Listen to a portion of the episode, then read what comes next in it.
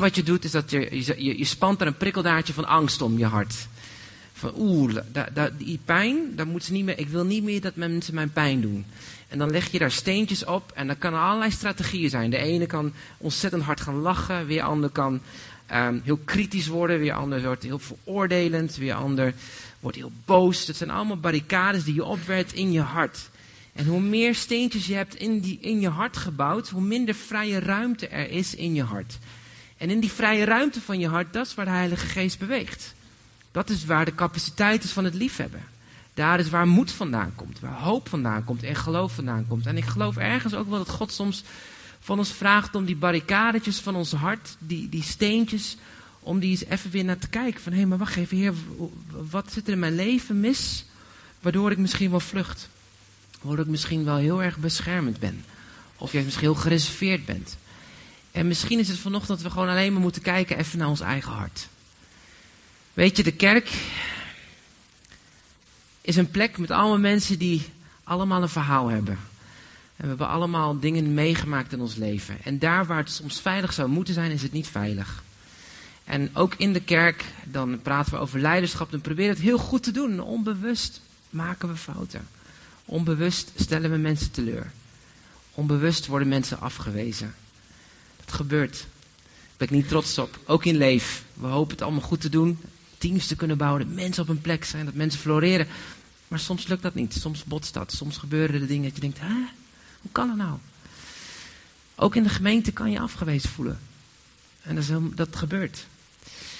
Maar de kunst is, wat ik vind ik zo mooi van Erika, dat ze kwetsbaarheid toont. Om te kijken naar haarzelf. En als het ware die, die barricades in haar leven open te leggen en zeggen, Heer, wilt u daarin komen? Dat kost moed. Dat is niet makkelijk. Maar op het moment dat je daar doorheen gaat, dan word je ook een vrije mens. Want dan gaat die barricades die jouw vrije ruimte in je hart als het ware verkleinen, die wordt, dat wordt weggehaald en dan kan de geest meer bewegen in jou. Dus een tekst wat ik eigenlijk wilde lezen vandaag ging over spreuken. En er staat in dat een, een, een, man, die, uh, iemand die vrijgevig is, die uitdeelt, die wordt gezegend. Iemand die verfrist, zal verfrist worden. En ik wil je uitmoedigen om op te gaan staan, om te gaan delen. Om uit te stappen. William Booth zei, ik bid niet voor een beweging van de Heer, maar ik, ik ben een beweging van de Heer. Met andere woorden, ook al heb ik niet heel veel, met vijf broden, twee visjes, ik wil dat de Heer mij mag gebruiken voor zijn koningen. En dat is een geweldig gebed. Maar soms kunnen die barricades weer houden om uit te stappen en te zegenen. Dus misschien moet je gewoon even reageren. Dat is een goed idee, we hebben toch vijf minuten, dus het kan makkelijk. Zullen we dat doen? Zullen we gewoon even stil zijn en gewoon vragen aan de Heer. Heer, zijn er dingen in mijn leven die, waar ik naartoe ren voor rust, waar ik naartoe ren onder stress. Uh, misschien reageer ik wel heftig op bepaalde momenten. Reageer dingen thuis af. Wat zijn mijn coping? Wat is mijn barricade waardoor u niet kan bewegen in mijn hart? Dus Heilige Geest, u bent in ons midden. Dank u wel dat er geen enkele veroordeling is. Dank u wel dat u ons ziet. En ik wil u vragen, Heilige Geest, wilt u in uw liefde ons laten zien, Heer, waar we misschien muurtjes hebben gebouwd van ons hart, omdat ergens diep van binnen er een waarheid zit die eigenlijk een leugen is. Een waarheid is waarin we misschien wel geloven dat we niet goed genoeg zijn, of we het niet kunnen, of we het allemaal zelf moeten doen.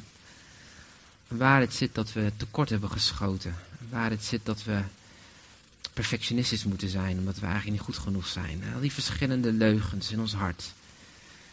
En die barricades die we opwerpen. Hier willen ze het voor uw aangezicht leggen. En dat we net hebben ook gebeden en gezongen. En ook het avondmaal gevierd. Dan is dat niet alleen maar een, een, een, vergeving van zonden per se. Maar het is ook dat u ons helemaal nieuw maakt. En dat we onze hart, wat we soms proberen te beschermen, dat we het mogen, die bescherming aan u terug mogen geven. En zeggen, Heer, ik wil het niet zelf beschermen, maar wilt u mij beschermen? En dan mogen we vrij worden van al die, die strategieën die hebben ontwikkeld om staande te kunnen blijven. Misschien zijn die niet meer nodig. Misschien mogen we die aan de kant zetten. Zo Heer, spreek.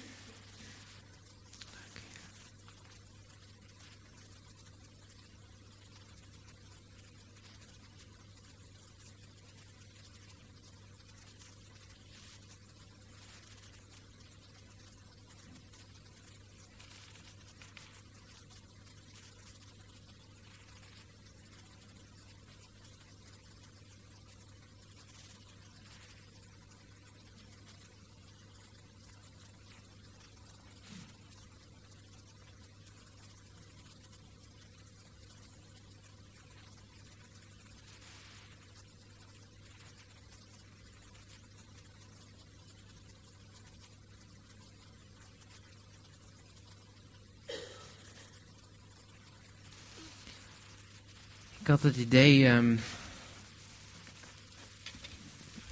voordat we gaan bidden, om dat toch te doen. Ik denk ook wel dat de kerk is een plek waar veiligheid zou moeten zijn. En niet altijd dat we veilig ons voelen in een gemeente of in een kerk. Dat kan. En soms kunnen er dingen zijn gebeurd in ons leven.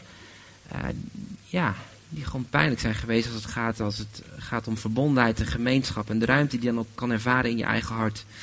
En ik had wat opgeschreven en ik dacht, ik wil het toch uitspreken vanochtend. Het past heel goed bij wat Erika ook deelde. Vandaag de dag ervaart niet iedereen verbondenheid, gemeenschap, ruimte. Oppervlakkigheid, eenzaamheid en broze relaties. Is niet alleen ziekte van de maatschappij, maar ook binnen de kerk. Een van de grootste aanvallen op de kerk is afwijzing. Afwijzing wat voortkomt uit pijn, jaloezie of trots. Want door afwijzing ervaren we geen verbondenheid, zoals Jezus dat ons bad in Johannes. Dat we samen één zouden zijn. Afwijzing tussen gelovigen. Afwijzing tussen mannen en vrouwen. Mannen onderling, vrouwen onderling. Kinderen, ouders en kinderen tussen leiders en gelovigen, maar ook gelovigen die leiders weer afwijzen. ik herken vandaag als mede-voorganger in de gemeente dat ook binnen de kerk, soms heel onbedoeld, verschillende vormen van afwijzing zijn. En dat je verschillende vormen van afwijzing kan ervaren. En dan wil ik je gewoon echt heel eerlijk zijn. Ik wil je vergeving vragen voor waar wij je niet erkend hebben als mens dat je geschapen bent naar Gods evenbeeld. We erkennen dat jij bent geschapen naar het evenbeeld van God. Dat erkennen we. Vergeef ons daar waar wij je niet hebben gezien als die bijzonder uniek persoon. Als je het gevoel hebt gehad dat we over je heen zijn gegaan.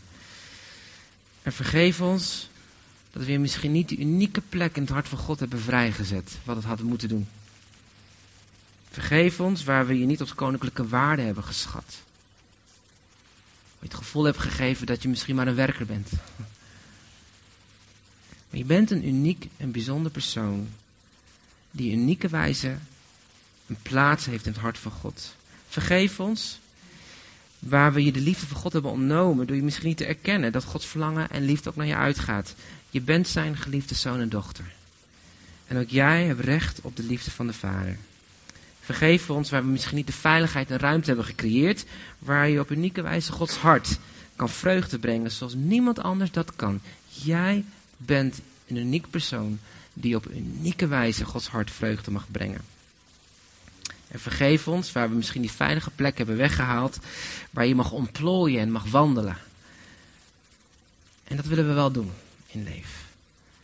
Als we mensen inzegenen in leiderschap is niet omdat we vinden dat leiderschap nou hoe zeg je dat? Dat het een hiërarchisch systeem is, maar is omdat we ieder, ons verlangen is dat iedereen ontplooit en groeit in de bestemming van God. En maken we fouten? Ah, bedje. Schieten we tekort? Zeker weten. En daarom vraag ik één ding. Wil je ons daarbij helpen om het goed te doen? We zijn niet perfect als leef. Er bestaat geen perfecte kerk. Als iemand zegt, ja, wij zijn de kerk, dan mag je alsjeblieft, hè, dan moet je recht wegrennen. Dat is niet goed. oh, neem het alsjeblieft niet op wat ik nu zeg. Dat bestaat niet. Er is maar één ding wat echt is en dat is de Heer Jezus. Wij zijn wel mensen met gebrokenheid. Dus ja, er gebeuren dingen die niet goed gaan.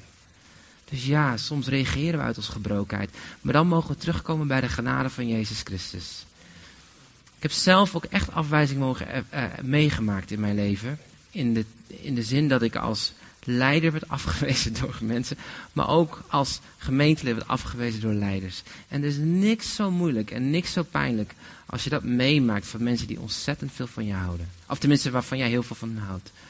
Dat je dan afgewezen wordt. Dat is heel pijnlijk. En ik hoop dat vanochtend dat we dan niet gaan vluchten. Zoals Erika ook met haar pijn ging vluchten. Maar dat we rennen naar de armen van Jezus. En dat we zeggen, Heer, hier is mijn pijn. Heer, hier ben ik. Wilt u mijn hart, wat dan op slot raakt, wilt u dat vrijbaan maken? wilt u die blokkades weghalen. Dat ik niet mezelf hoef te beschermen, maar ik mag rennen naar uw hart. Mag rennen naar uw aanwezigheid, zodat ik vrij kom. En mag wandelen in uw bestemming. En weet je wat we dan een beetje nodig hebben van elkaar?